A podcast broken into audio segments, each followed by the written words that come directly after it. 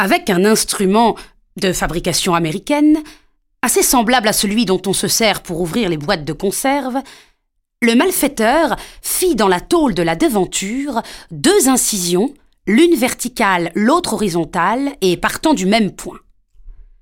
D'une main vigoureuse, il amena à lui le triangle de métal ainsi déterminé, le tordant aussi facilement qu'il eût fait d'une feuille de papier d'étain. C'était un robuste malfaiteur. Il pénétra dans le petit vestibule rectangulaire qui précède la porte d'entrée.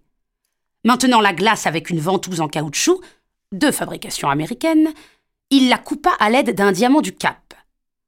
Rien ne s'opposait plus à son entrée dans le magasin. Alors, tranquillement, méthodiquement, il entassa dans un sac à doc toutes les pierres précieuses et les parures qui réunissaient au mérite du petit volume l'avantage du grand prix. Il était presque à la fin de sa besogne quand, au fond de la boutique, le patron, M. Josse, fit son apparition, une bougie d'une main, un revolver de l'autre.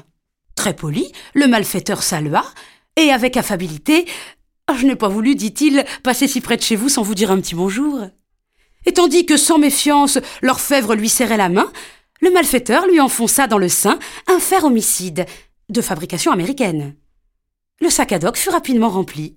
Le malfaiteur allait rentrer dans la rue quand une pensée lui vint.